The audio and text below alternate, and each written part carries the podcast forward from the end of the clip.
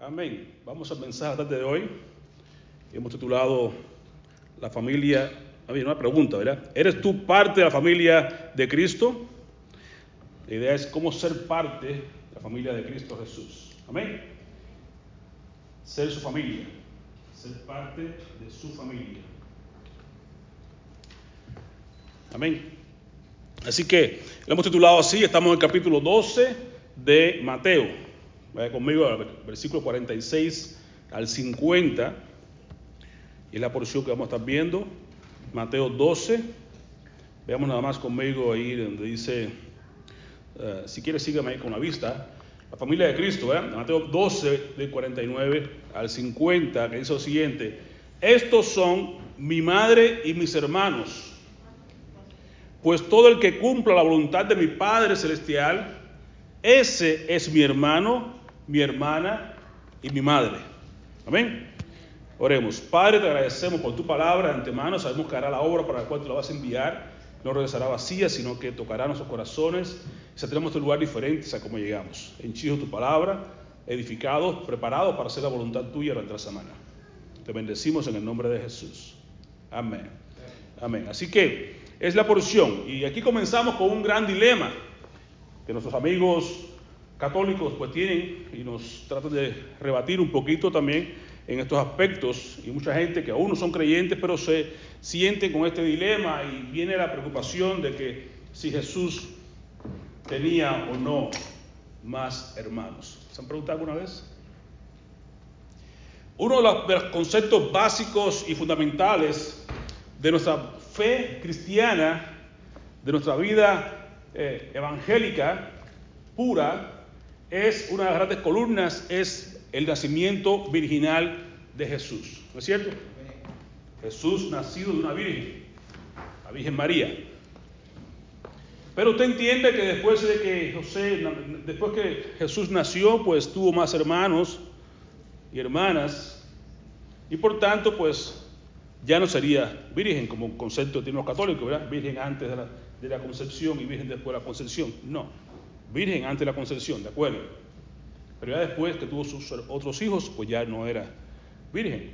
El asunto es que Jesús tiene hermanos y, y hermanas, y bueno, los amigos católicos, como les digo, tratan de rebatir esto. Dicen lo siguiente: bueno, es que en aquel entonces hermano o hermana se llamaba cualquier persona, ya sea un tío o un pariente, eran los hermanos. Y no estoy de acuerdo con eso. Bueno, ¿por qué entonces Jesús en la cruz del Calvario encomienda a su madre María a Juan, uno de sus discípulos? Porque es que no tenía hermanos. Dice, no, no es eso. El asunto está en que los hermanos de Jesús lo tenían por loco, no creían en él. No fue hasta que después de la resurrección que creyeron en Jesús. Sí tenía hermanos, sí tenía hermanas. Y usted lo ve en varias partes de la palabra de Dios. ¿okay? En uno de, los, de asuntos fue, uno de los momentos importantes fue esto, Juan 7:10, la gran fiesta de los judíos, la fiesta de los tabernáculos. Juan 7:10.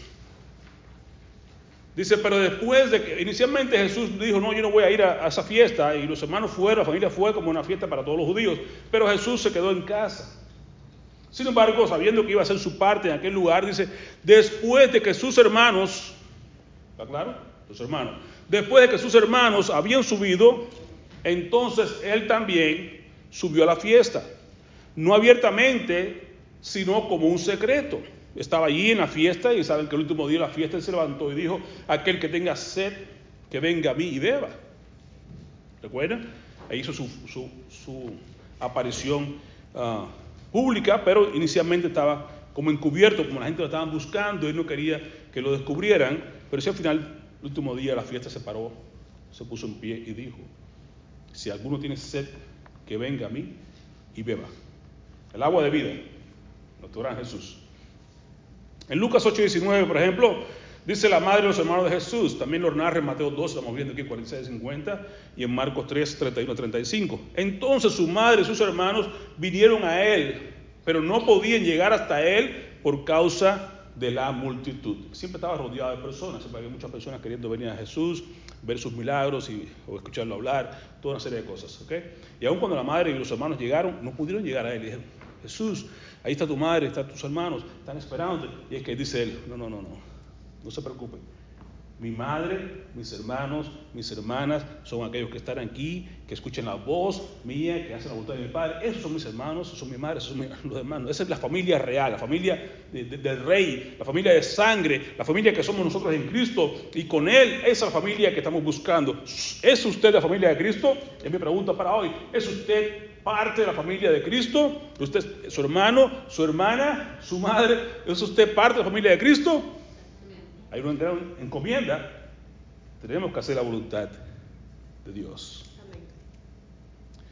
Ahora, ¿cómo podemos llegar a ser un hijo de Dios? ¿Cómo podemos llegar a ser parte de la familia de Dios si es que alguna persona está escuchando y no sabe cómo ser hijo de Dios? Muy sencillo. En Juan, 11, Juan 1, versículo 11 al 13, dice, a los suyos vino y los suyos no le recibieron.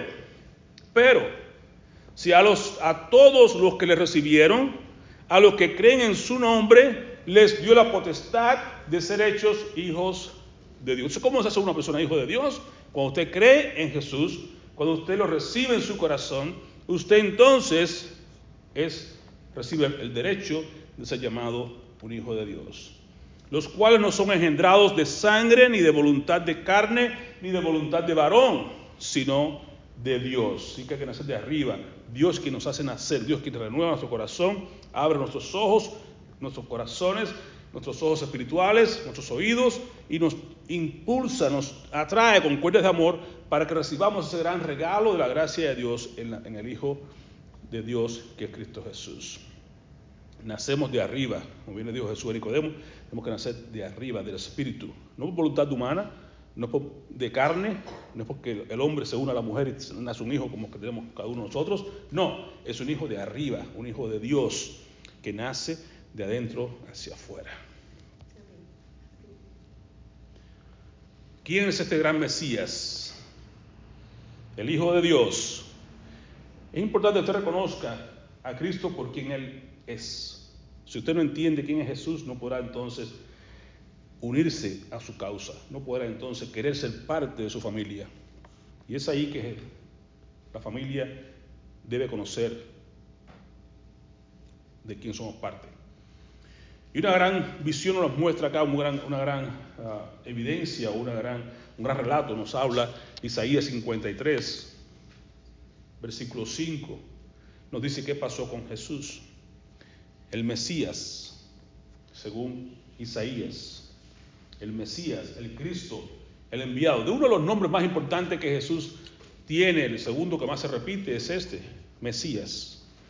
Él después se declaró también Hijo del Hombre, eh, otros le llamaron también eh, amigos de pecadores. Eh, tiene muchos nombres Jesús, pero uno muy importante y el más importante, digamos, es el Hijo de Dios, pero el más importante para reconocer su función en este mundo es que Cristo es el Mesías, el enviado de Dios, el ungido de Dios. ¿Y cómo lo ve Isaías? Dice, aquí está el ungido de Dios, es el Mesías prometido que había hablado Isaías muchos años antes de que esto ocurriera. Él, Cristo, fue traspasado por nuestras rebeliones. Eso hay que reconocer inicialmente para ser un hijo de Dios que somos rebeldes, que hemos sido, hemos sido personas que hemos dado la espalda a Dios, que no estamos buscando a Dios por nuestra propia iniciativa. Por nuestras rebeliones hubo que pagar un precio muy alto, una, un, algo tan extraordinario en la vida de Cristo. Dice que fue traspasado. Cuando usted mira la cruz, es importante que usted cada mire la cruz, se acuerde cuánto costó su salvación.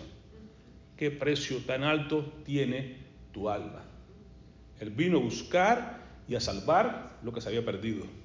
Cada uno de nosotros estábamos perdidos, estábamos apartados de Cristo y Él, dice acá la palabra de Dios, fue traspasado por nuestras rebeliones, fue molido, ¿se imagina qué término tan fuerte? Por nuestras iniquidades. Sobre Él recayó el castigo precio de nuestra paz. Y gracias a sus heridas fuimos nosotros sanados. Amén. Entonces, cuando usted mira, mira a Jesús en la cruz, lo ve molido, lo ve traspasado, lo ve ahí cargando toda la ira de Dios que correspondía a ti y a mí, pero fue puesta sobre Jesús. Entonces está altamente agradecido de que no cayó sobre usted, sino sobre Jesús. Y ahora usted puede entrar tranquilamente a relación con Dios porque el precio de su rebeldía, de su iniquidad, de su pecado, ya fue pagado. Él mismo, Cristo, sigue diciendo, nos habla Pedro, su primera carta, capítulo 2, versículo 24. Él mismo, Cristo, llevó nuestros pecados en su cuerpo sobre la cruz, a fin de que muramos al pecado y vivamos a la justicia, porque por sus heridas fuimos nosotros sanados. Amén. Entonces podemos vivir de espalda al pecado, eso es ya arrepentimiento, dar la espalda al pecado, volvernos hacia Dios, reconocer nuestra condición, arrepentirnos, dar el giro 180 grados, vivir ahora para Dios, porque Él pagó el precio que merecía nuestros pecados, nuestras iniquidades, nuestras transgresiones y rebeliones. Todo eso por causa de la cruz. Un evangelio sin cruz, hermanos, es un evangelio superficial y que no tiene ningún valor porque no hay nada en este mundo que te pueda salvar, que te pueda llevar a, estar en paz con Dios, a menos que sea la cruz de Cristo. Sin cruz no hay salvación para nadie. Por eso que decía, la gente lo injuriaba, decía, si tú eres el Cristo, bájate de esa cruz. Y Jesús decía, no puedo bajarme de aquí, si bajo de aquí no, no hay salvación. Lo que me retiene aquí en este madero no son los clavos, no es que me tengan atado a esta cruz. Lo que me tiene atado a esta cruz es el amor por la humanidad perdida, porque si me bajo de esta cruz no habrá entonces salvación posible para la humanidad. Él oraba y pedía, Padre decía, Padre, si es posible, pasa de mí esta copa. ¿Qué copa? La cruz. Si tú quieres, pasa de mí esta Si hay algún otro método, si hay algún otro medio, si hay alguna otra posibilidad de que la humanidad pueda ser salvada, que no sea a través de esa cruz cruenta, envíalo, Señor. Dime cuál otra cosa podemos hacer. Y no había otra manera. Tienes que morir, no hay de otra. Fuiste enviado para morir por la humanidad. Y entonces reconociendo y sabiendo lo que venía sobre él, y en esa agonía, y su sudor caía como grandes gotas de sangre. Llegó al convencimiento decía, Padre, pero que no sea como yo quiero, sino tu voluntad. Tu voluntad es que yo vaya a la cruz, tomar esa copa. Y aunque me duela, aunque sufra, aunque me, me tenga sed, aunque me quebranten lo que sea, que me claven los brazos y, me perforen el costado, yo voy a la cruz. Qué gran amor. Por eso miramos a la cruz y decimos, qué amor, qué inmenso amor el de mi Salvador por ti y por mí. A veces hay quien nos ofende, hay quien nos falta respeto, hay quien nos mira mal y ya nos, somos, nos sentimos lo peor del mundo. Jesús pagó mucho más que eso por nuestro pecado. ¿Por qué nosotros no soportar las ofensas de otros, las malas crianzas de otros, las indiferencias de otros y todas esas cosas que nos vienen todos los días en nuestras vidas? Eso no es nada. Mira la cruz. Por eso el autor de Hebreo dice, miremos a Cristo, en capítulo 12, versículo 3, qué tan grande contradicción de pecadores sufrió Jesús en la cruz. ¿Y por qué debemos contemplar eso? Dice, para que nuestro ánimo no se canse. Para que no desmayemos. Hermano, es difícil la vida cristiana. Es dura, es casi imposible a menos que Jesús esté contigo, a menos que tú tengas tus ojos puestos en Cristo. Por eso el apóstol Pablo dice, cada vez que te levantes la mañana, pon tu mirada en las cosas de arriba, no en las cosas de la tierra. Mira a Cristo todo el camino. Si con el árbol seco hicieron eso, ¿qué harán contigo y conmigo? Decía Jesús. Si conmigo lo hacen, lo harán con ustedes peor. Pero no se preocupen, yo por mis llagas, ustedes van a tener salvación, van a tener sanidad. Jesús y su cruz. Sin la cruz no hay corona, no hay salvación, no hay nada. El problema de la humanidad es este, versículo 6, seguimos ahí en Isaías 53, versículo 6. Todos nosotros, todos, sin excepción, nos hemos descarriado como ovejas. Cada cual se apartó por su camino, por su propio camino. Esa es la condición del ser humano, apartado, cada quien por su rumbo, que hace lo que le da la gana, pero el pero de Dios que hace la diferencia. Pero Dios. Pero Jehová cargó en él, en Cristo, la iniquidad de todos nosotros. Qué bueno Dios. Se proveyó él mismo un cordero. Me hace pensar en aquel tiempo de Abraham. Abraham y su único hijo, Isaac, van a hacer el, sacrificio, hacer el sacrificio que Jehová mandó de Abraham, tráeme a tu hijo, a tu único. Y, curioso, el mismo monte, el monte Moriat, donde Abraham fue a ofrecer a su hijo, el mismo monte donde Jesús fue ofrecido. Subiendo, le dice Isaac, papá, sabiendo lo, que es sacrificio, ¿no? Aquí tengo, veo voy con la leña, tú tienes el cuchillo, tenemos todo, pero nos falta algo para el sacrificio. Tenemos el fuego, tenemos todo. Nos falta el cordero. Y Abraham fue claro, dijo, no te preocupes, Dios proveerá el cordero. Jehová iré, Dios proveerá. En el monte de Jehová, Él proveerá. Qué gran promesa. Y tantos años más tarde, allí mismo, Dios mostró ese cuadro que Abraham hizo de querer de, obedecer a Dios en el sacrificio. Levantó su cuchillo para, para matar a su hijo y Dios le dice, no, Abraham, párale, ya sé que me crees. Y estaba un ram eh, trabado en la, salsa allí y, y lo ofreció. Quiere decir que era una, una, una, ilustración de lo que iba a pasar más adelante. En ese mismo monte, años más tarde, Dios sí proveyó a su Hijo, a su único, como el Cordero de Dios, como dice Juan el Bautista, he aquí el Cordero de Dios que quita el pecado del mundo. Él se proveyó de Cordero, un Cordero para ti, para mí, el Cordero que sí era capaz, un Cordero sin mancha y sin pecado y sin nada, justamente aquel que se, se requería por la ley para que Dios derramara toda su ira sobre él y tú y yo fuéramos entonces salvos. Tú y yo fuéramos hoy parte de la familia de Dios.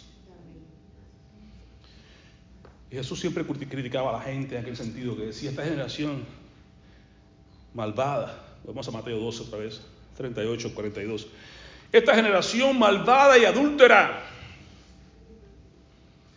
reclama un signo, una señal Siempre pedimos señal, pero muéstranos. Y no es malo, mucha gente tenía preguntas, ¿no? Juan Bautista habíamos hablado la semana pasada, tuvo preguntas. Pregúntenle si es él el que debíamos esperar o era otro. Tomás se pregunta, maestro, pero no sabemos el camino.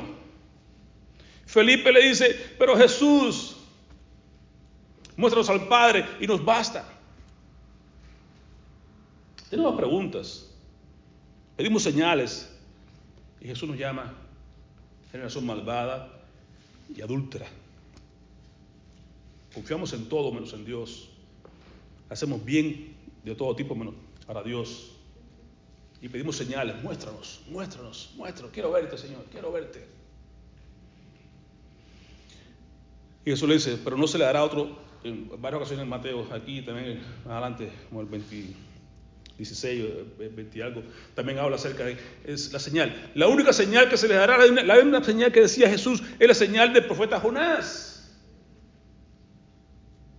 Y decía, ¿por qué Jonás cayó en el vientre de un pez? Bueno, ahí está la, evidencia. Que Jesús dijo, la única señal que verán será este, lo que pasó con Jonás. Estuvo tres días y tres noches en el vientre de un pez. Y luego fue lanzado ahí a la arena y fue a Nínive. Bueno, entonces esa misma señal les voy a dar a ustedes, la única señal de que este cuerpo ustedes lo van a destruir, el templo, pero al tercer día se va a levantar. Así que tres días y tres noches estaré en el centro de la tierra, pero luego me levantaré. Esa es la señal, no hay más señal. Aún el, el, hombre rico que murió y le decía, pero eh, Abraham, manda a Lázaro que me, dé agua y me ponga aquí de punto de la porque me estoy atormentando en, en esta llama. Y decía, no, no, no, no podemos, ya saben la historia.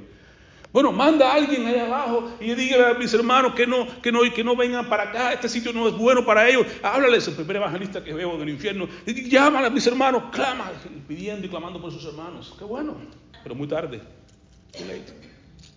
Le digo, no, no, no, a Moisés tiene. Él lo leen todos los sábados en las sinagogas, lo tienen ahí todos los días. Que, hay, que no escuche ya, problema de ellos. Pero Moisés tienen ahí escrito en las ahí que le escuchen. No, no, no, padre Abraham. Pero si uno se levantara entre los muertos, si van a creer. Y aún así, Jesús estaba claro. Jesús se levantó entre los muertos. Lázaro fue levantado, otros tantos fueron levantados. Y aún así no creyeron. Así que la gente no va a creer, no tanto porque, piden señales. No, que no, aún con la señal de sus ojos no van a creer. Estaba claro, ni aún cuando se levanta entre los muertos van a querer creer. Jesús sabía cuando él se levantara, muchos iban a creer, pero estos tantos no iban a creer todavía hoy en día, no siguen creyendo porque no quieren creer. En este capítulo 12 también habla acerca del dilema del día de reposo. No vamos a entrar mucho en él, y usted sabe, ya, ya no son tanto los amigos eh, católicos, ahora son los amigos adventistas. Pero el dilema fue el día de reposo, el día sábado. Pero curioso que Jesús casi todo lo que hizo, lo hizo, los grandes milagros que hizo, los hizo el día sábado. Excepto la resurrección, que fue el día domingo, ¿verdad?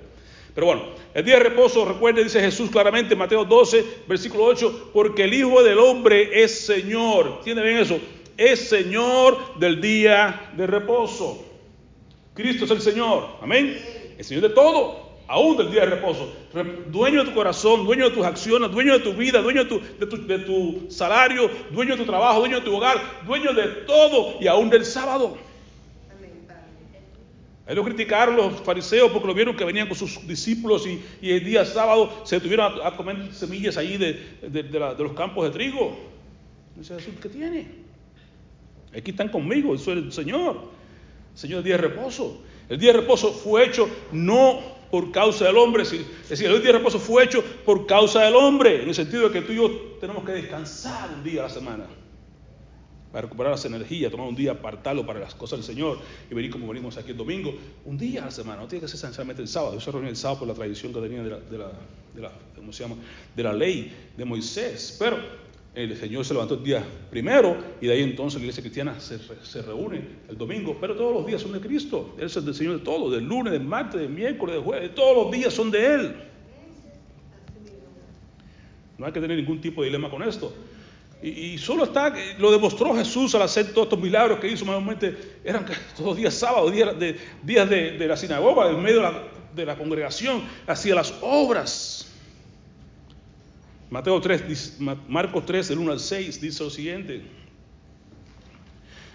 Y les dijo, ¿es lícito en sábado hacer bien o hacer mal? ¿Salvar una vida o matar? Pero ellos callaban. ¿Se dan cuenta?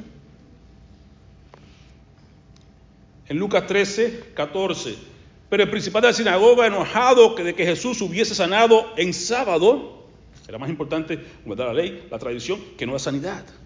Dijo a la gente, seis días hay en que usted se debe, trabajar y en estos pues venid y ser sanados, y no en sábado. Entonces quebrantan la ley. ¿Qué más importante? ¿La sanidad o la tradición? Esperar al domingo para ser sanado por, para no transgredir el sábado. Tremendo. En respuesta a la acusación de los fariseos de que de Jesús estaba quebrantando el sábado con sus curaciones, le recordó, mi padre hasta ahora trabaja y yo trabajo, Don Juan 5, 17. Si Dios no hubiese permitido la curación, esto no habría ocurrido. Cuando se trata de aliviar la miseria humana, Dios no descansa. Amén. Y estamos todos los días rodeados de miseria humana. Y Dios quiere hacer la obra en ti y a través de ti para que sigamos ayudando, sanando, restaurando al mundo que está alrededor nuestro sintiendo necesidad. Luego acusan a Jesús. En el capítulo 12, seguimos adelante. Viene y quieren acusar los fariseos a Jesús. En versículo 24. Los fariseos oyéndolo a Jesús y todo lo que decía, decían ahora, este no echa fuera a los demonios, sino por Belcebú, príncipe de los demonios. Jesús fue claro. Les dice lo siguiente, si una casa está dividida contra sí misma, tal, tal casa no puede permanecer. Dice, si yo echo fuera a los demonios por causa de, de Belcebú, estamos divididos, entonces no, no puede ser, no funciona un reino de esa manera. Pero si por la forma, si por el, Espíritu de Dios yo hago los milagros, saco fuera demonios, hago todas las cosas que estoy haciendo, que ustedes ven, entonces ciertamente el reino de los, cielos se ha acercado. Yo tenía que discernir entonces cuando usted ve las obras que Dios hizo y las que hace todos los días a través de su vida y a través de, sus hermanos en Cristo, que es Dios quien está haciendo la obra, que es el Espíritu Santo quien está trabajando en usted y a través de usted y a pesar de usted. Que muchas veces no somos dignos de que el Señor haga nada en nosotros ni a través de nosotros. Pero a pesar de todo, Dios lo hace porque Dios es bueno, porque Dios es misericordioso, porque Dios es grande. Por eso digo, y a pesar de nosotros, que no somos perfectos, que no somos merecedores de nada, y sin embargo Él muestra su favor, muestra su gracia, muestra su amor, su paciencia para contigo y para conmigo. Por su naturaleza, porque Dios es misericordioso, lento para la ira, grande misericordia. El gran peligro que hay de rechazar al Espíritu Santo en cuanto a que nosotros vemos que a Jesús haciendo milagros allí y la gente comenzó a decir cosas en contra de él, pero qué peligro hay, hermano. Qué gran peligro. Dice, cualquiera que diga una palabra contra el Hijo del Hombre, se le perdonará. Pero el que hable en contra del Espíritu Santo, no se le perdonará ni en este siglo ni en el siglo venidero. Mateo 12, 32.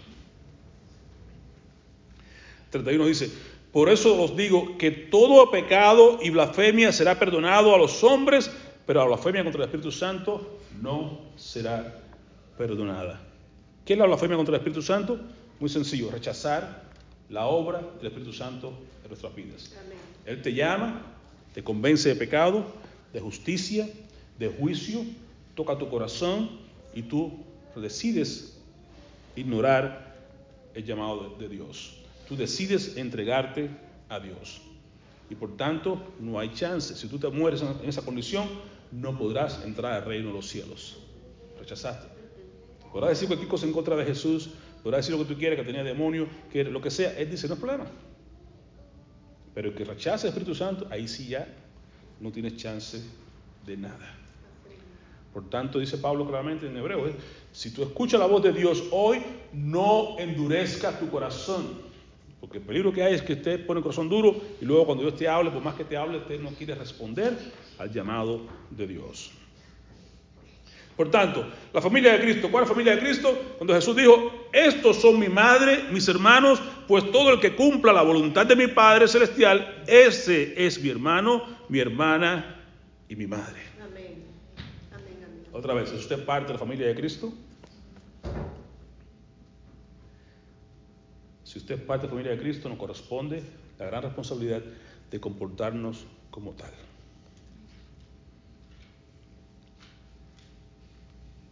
Y una de las cosas que este capítulo 12 habla acerca de los que son la familia de Cristo, nos toca a todos, necesitamos poner atención a lo que aquí nos dice.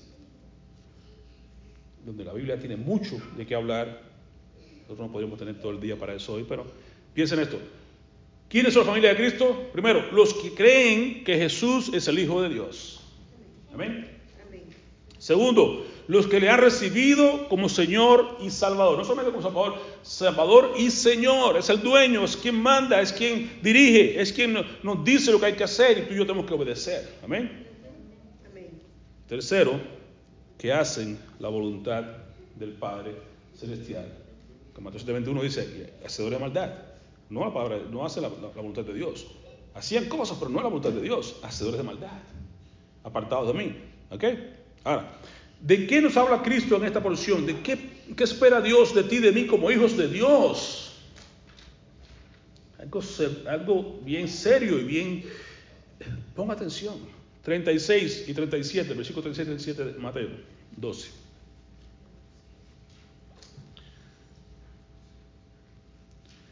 Mas yo digo que de toda palabra ociosa, de eso tenemos mucho, ¿verdad que sí?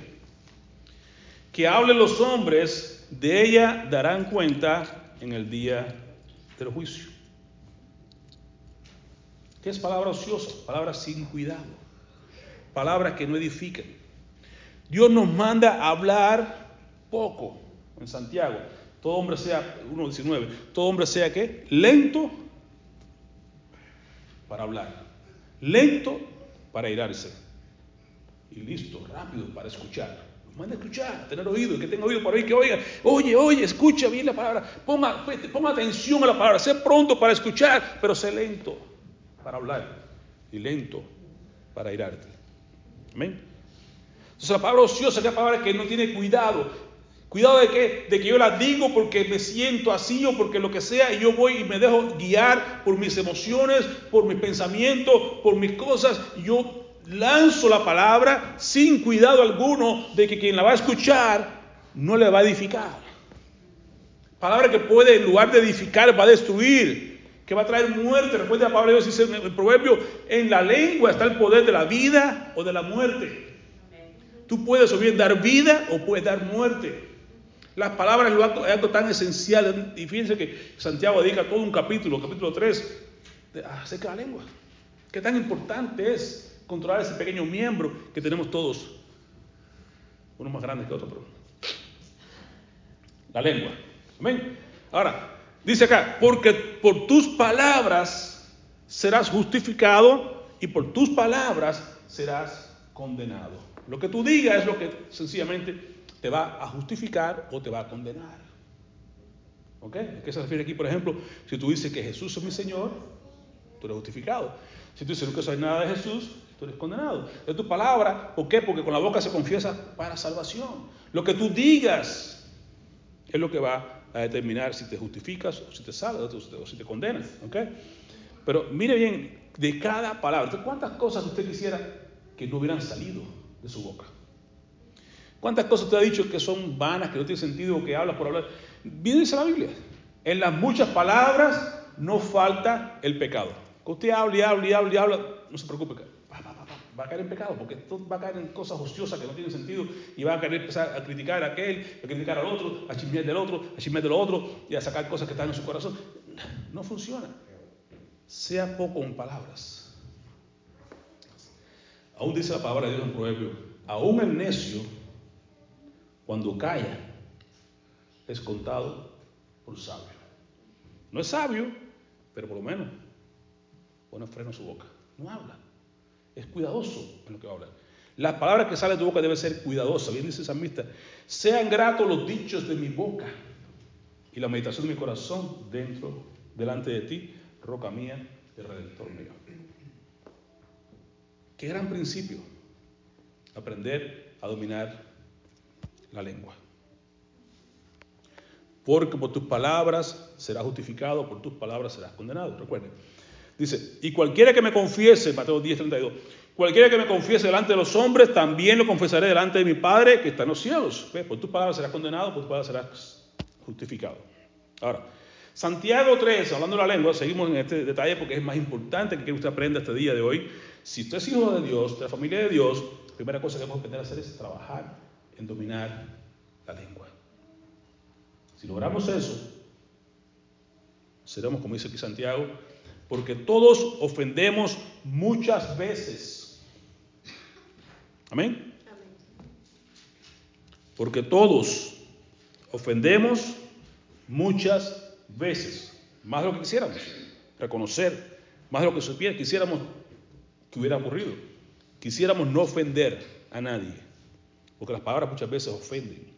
Si las decimos sin cuidado, si no las decimos como esa palabra de Dios, que tu palabra sea sazonada con sal, que sea con gracia, que no sea, no sea para corrompida de tu boca, sino aquella que sea útil para necesaria edificación. Efesios 4, 29.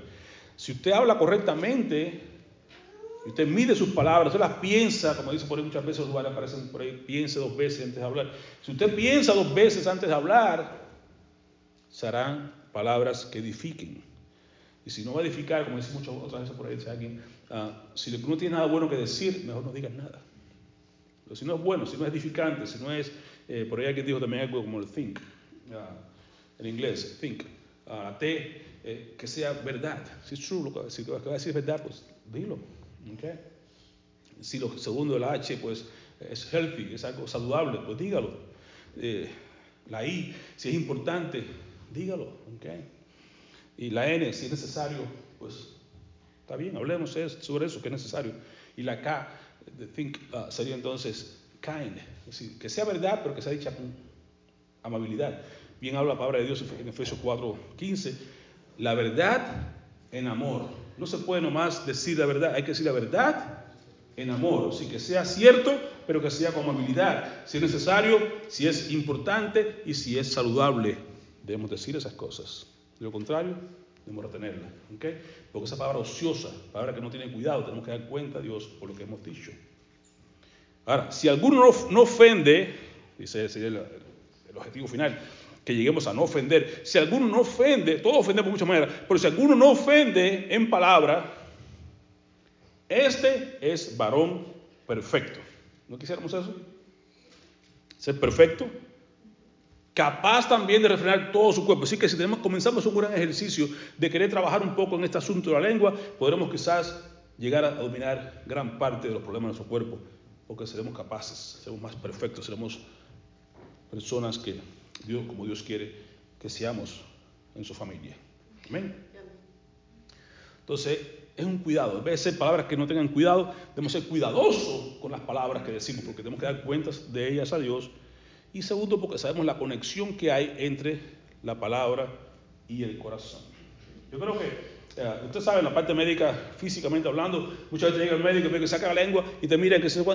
Ciertamente hay, relaciones, sí, hay relaciones que se han demostrado físicamente, hablando de que la lengua puede expresar muchas cosas, eh, se pueden ver cosas que están relacionadas con el estómago, con el intestino, con aquello, con lo otro. Hay muchas partes que se pueden ver a través de la lengua, físicamente hablando, pero no el corazón.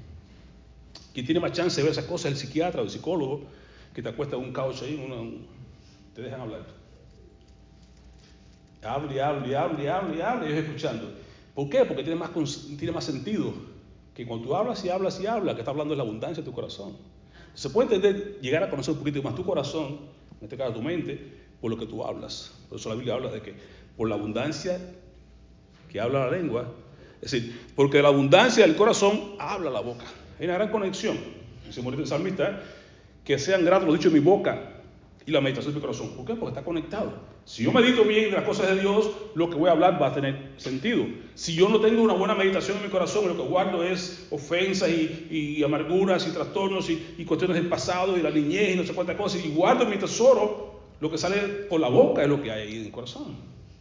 Entonces, si tú llenas tu corazón de la palabra de Dios, si la palabra de Dios muere en abundancia en tu corazón, dice la palabra de Dios en Colosenses 3, que la palabra de Dios, 3.16, la palabra de Dios more en abundancia en tu corazón, entonces cuando tú hables, lo que vas a hablar es aleluya, amén, y gloria a Dios, y Dios reina, y Dios vive, y Dios te ama, y Dios, ve, lo que sale es lo que está en tu corazón. Entonces, ¿qué tenemos que hacer nosotros? Llenarnos más y más y más constantemente de la palabra para que lo que salga por la boca sea algo bello. Dios te bendiga, Dios te ama, Dios te guarde, Dios te... Es idea. No puede ser llenando mi corazón de aquellas cosas del mundo, de la vanidad, de lo que me hicieron, de lo que me dejaron de hacer, de lo que merecía, y ahí yo, y pobre yo, y aquello otro. Luego lo que hablamos es basofia, palabras que no tienen, palabras ociosas, palabras que no tienen valor, palabras que son vanas, sin sentido. Algún consejito por acá dice lo siguiente, no digas palabras hirientes cuando estás de mal humor. Qué difícil es, ¿eh? Tendrás muchas oportunidades para cambiar tu estado de ánimo. Ratico se me pasó, eso yo. ¡Bum! Ploto y luego, ya, ya, ratico estoy bien, ya. Catarsis, dice la catarsis. me sentí bien, ya, pasé, ya, pasé. Ya me siento bien. ¿Podrás cambiar tu estado de ánimo? ¿Verdad que sí? Lo puedes hacer. Más tarde, ¿verdad? Pero nunca tendrás la oportunidad de reemplazar las palabras que dijiste.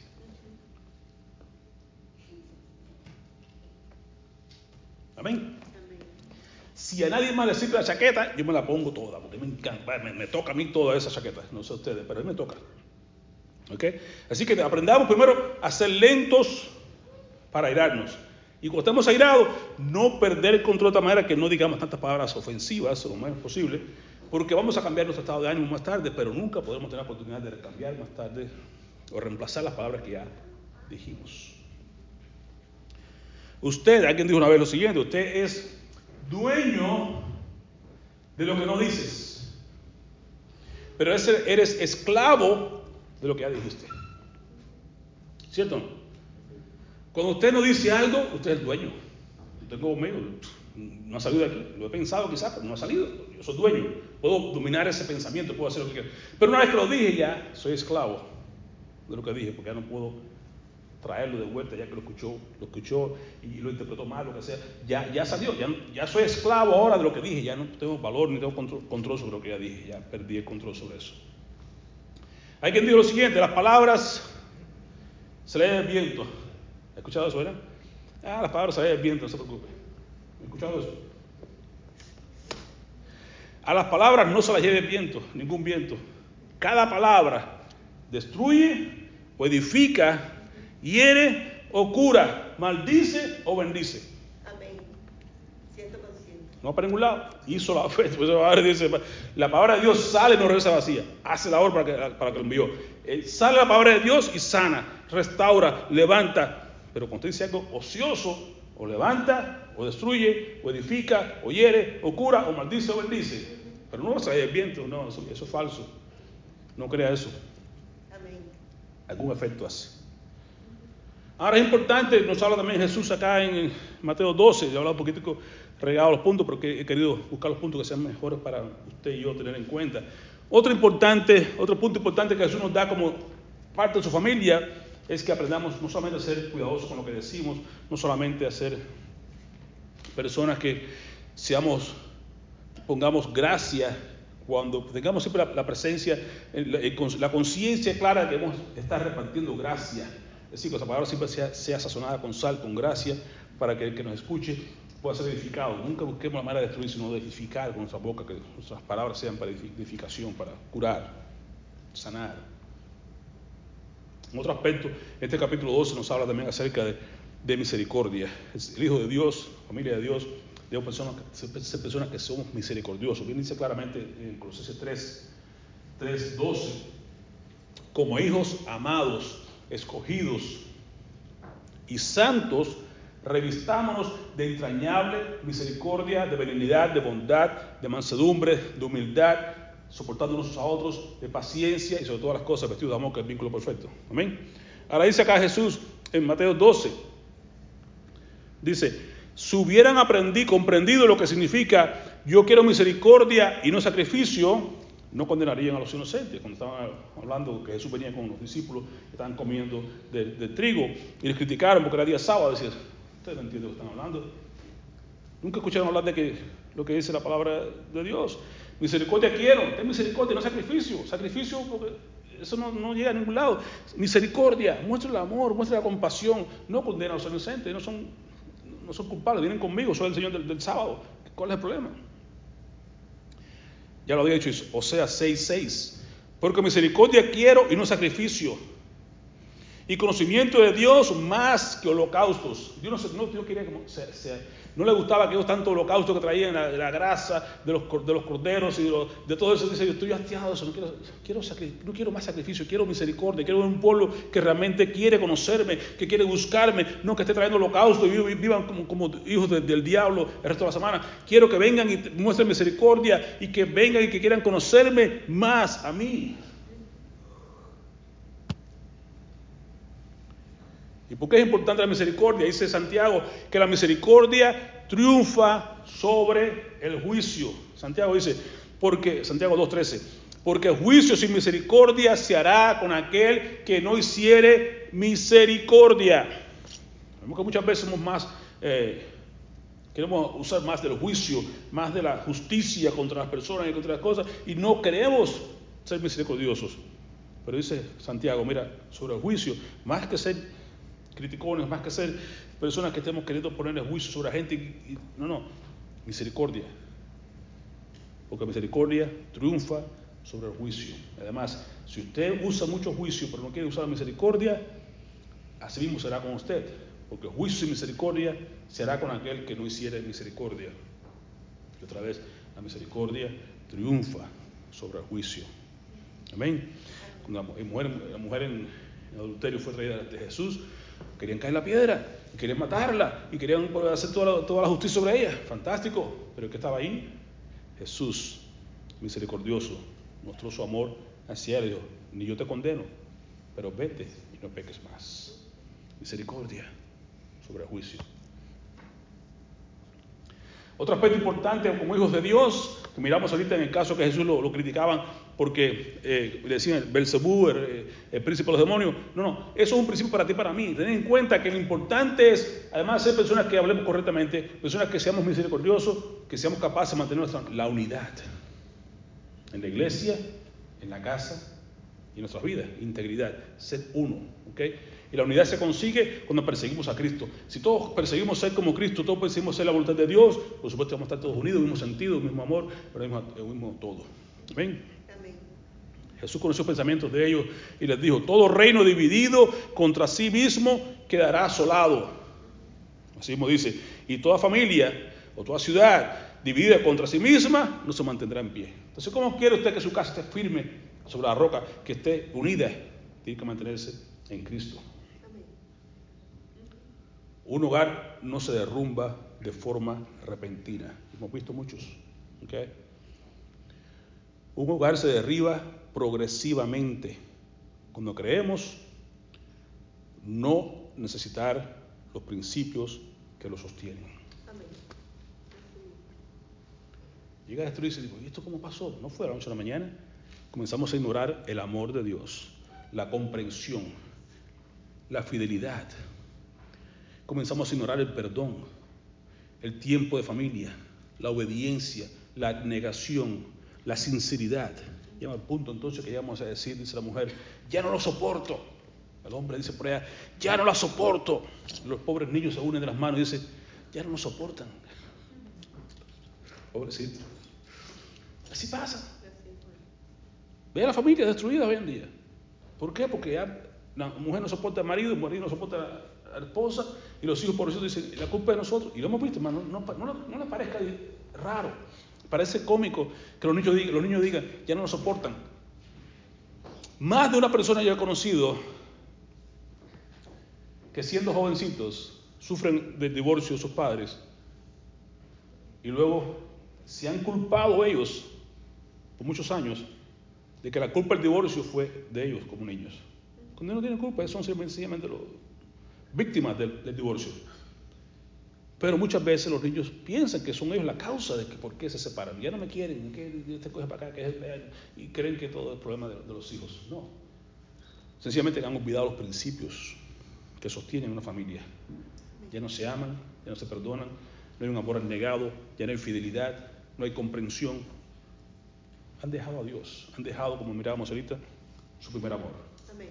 Cristo ya no es el centro de, ese, de su hogar, no es el Señor de su vida, de cada uno de ellos. Por tanto, comienza a dividirse. Y una casa que se divide, uno que cree una cosa, otro cree la otra, uno que busca algo en su vida, otro busca otra, persigue una cosa, otro persigue la otra, se divide y cae. Así pasa en la sociedad, esta sociedad va cayendo por lo mismo. Estamos dejando a Dios de las iglesias, de donde las escuelas, no queremos a Dios en, en, el gobierno, no queremos a Dios en ninguna parte, y si damos la espalda a Dios, Dios dice, bueno, los dejo, los entrego, y vamos caída hacia abajo porque no hay de otra. No podemos perder los principios divinos porque perderemos entonces el equilibrio.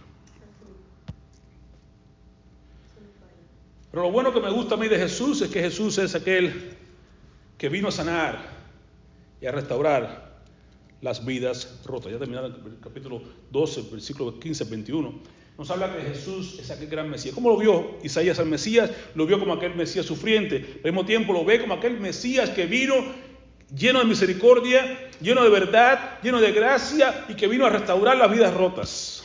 Si tu vida estaba rota por causa del divorcio, si tu vida estaba rota porque no has tenido el control sobre tu lengua, si no has vivido una vida como Dios quiere que vivas, Dios está ahí dando otra forma, otra muestra más de su, de su gran uh,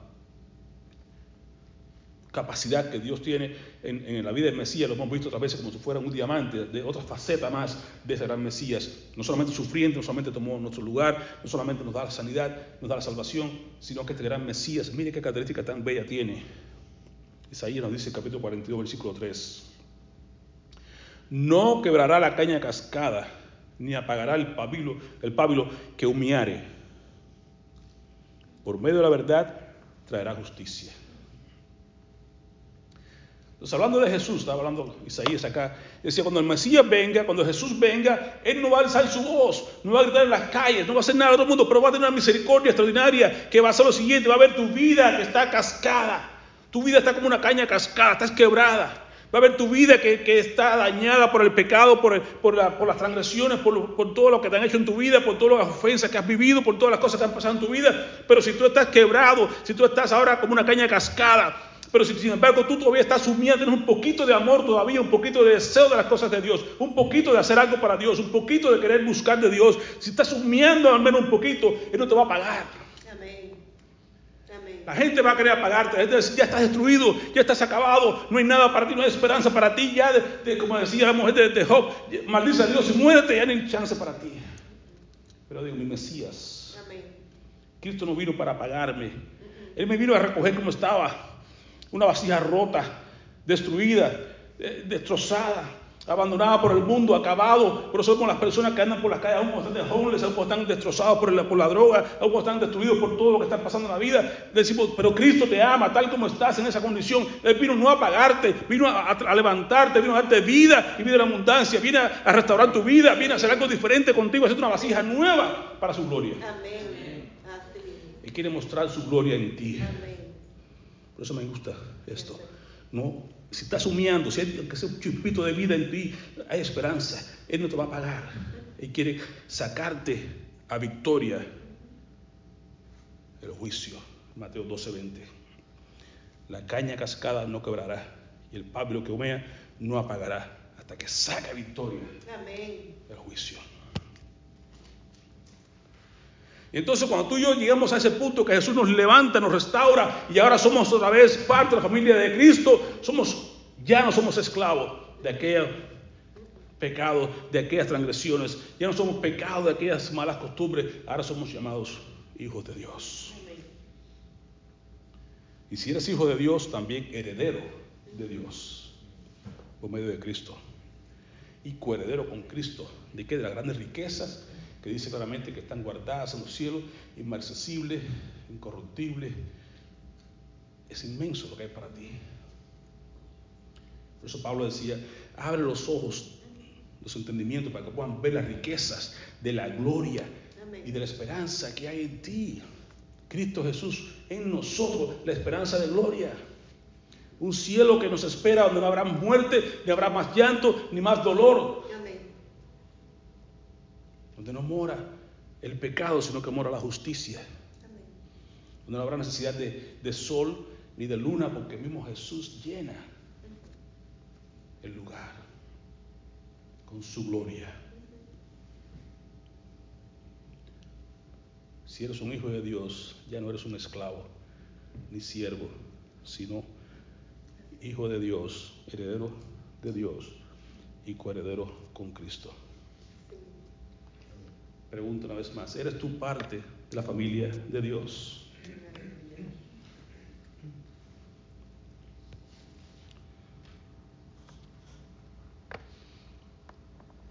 Hay una situación que me gusta mucho, me tocaba desde Cuba. No ponían sticker en mi portafolio cuando iba al hospital. Que muchas veces a la gente no le gustaba, me lo escondían y toda la cosa. Siempre he sido muy cercano, todavía hoy lo uso para evangelizar a las personas y les hablo. Un gran versículo de Isaías 55, 6 y 7. El primer versículo, primer sticker que tuve en mi vida y lo guardo con mucho amor en mi corazón. Hay pastores allá en, en Cuba que están aquí en Miami ahorita. Buscad a Jehová mientras puede ser hallado. Llamarle en tanto que está cercano. Deje el impío su camino y el hombre inicuo sus pensamientos. Habla arrepentimiento. Deja eso que estás haciendo. Y vuélvase a Jehová. ¿Ve? Arrepentimiento. Tu giro en 180 grados. Dele la espalda a su pecado. Dele la espalda a su, a su vieja vida, a toda la iniquidad que estás haciendo. Y vuélvete ahora a Jehová. Clama a Él ahora que está cercano. Búscale ahora que se puede todavía, que hay chance, que aún no cerrado la puerta. Cuando cierra la puerta, como cerró la, puerta en el tiempo de, de, Noé, ya no habrá chance. Cuando el novio llega y cierra la puerta, como las vírgenes que llegan corriendo, Señor, Señor. No, ya está cerrada la puerta. Ábreme. No, no te conozco, apartado de mí, pasó de maldad. Cuando cierra la puerta se acabó todo. Cuando suena la trompeta y nos vayamos de aquí no queda nada para nadie con abrir y cerrar de ojos. Cuando busque, busque a Samuel, ya, Samuel se fue. ¿Dónde está fulano? Ya se fue, hermana. Ya hay chance. Ahora es el tiempo. Buscarle mientras pueda ser hallado. Llamarle tanto que está cercano. ¿Cuál tu parte? Dejar tu camino. Deja el hombre inicuo sus pensamientos, ve su camino, la acción de sus pensamientos. Cambia todo. El arrepentimiento comienza por dentro, un corazón nuevo, un pensamiento nuevo, una vida nueva de búsqueda de Dios. Vuélvete a Jehová, que Jehová dice que Él es grande en misericordia. Es para tener misericordia de ti y a nuestro Dios, el cual será amplio en perdonar. Qué gran fuente de perdón y misericordia encontramos a los pies de Jesús.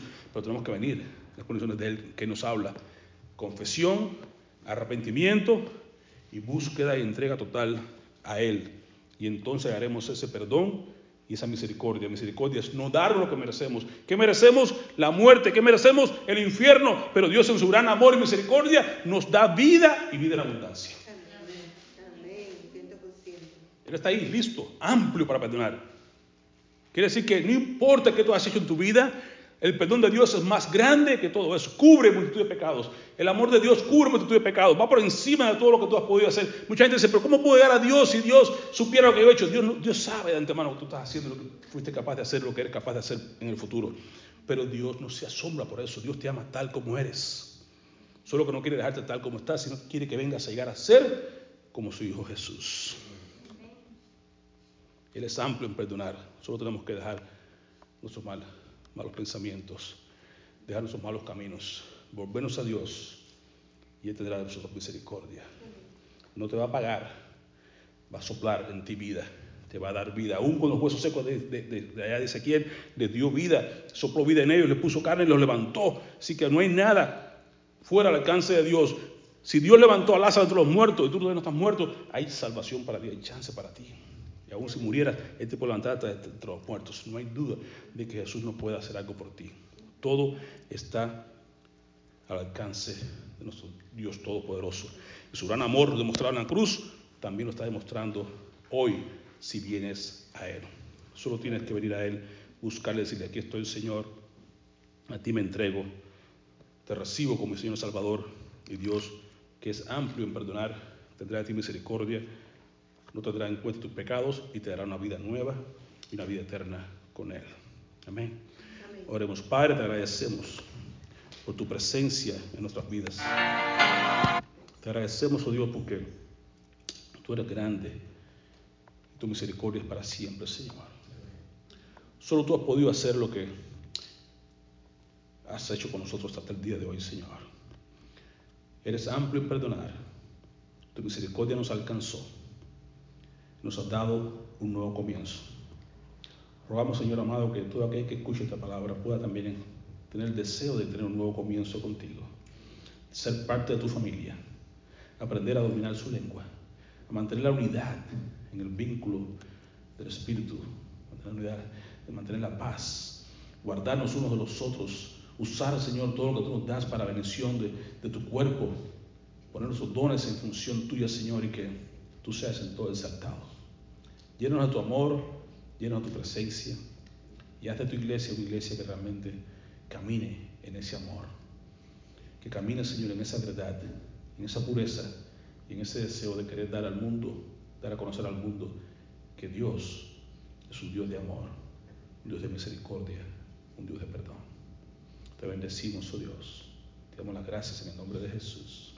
Amén. Amén. Amén.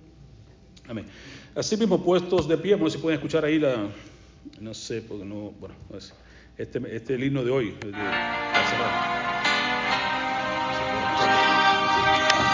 Usa mi vida, ¿no? ¿Me escucha?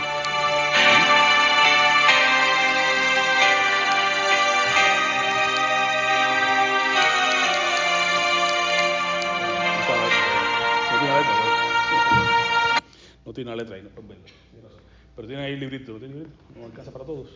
Sí. Eh, ¿Pero no tiene librito ahí? Ti- ¿Tienes ahí atrás en la, en la oficina, corre? Atrás de la oficina. Hay más libritos ahí en la...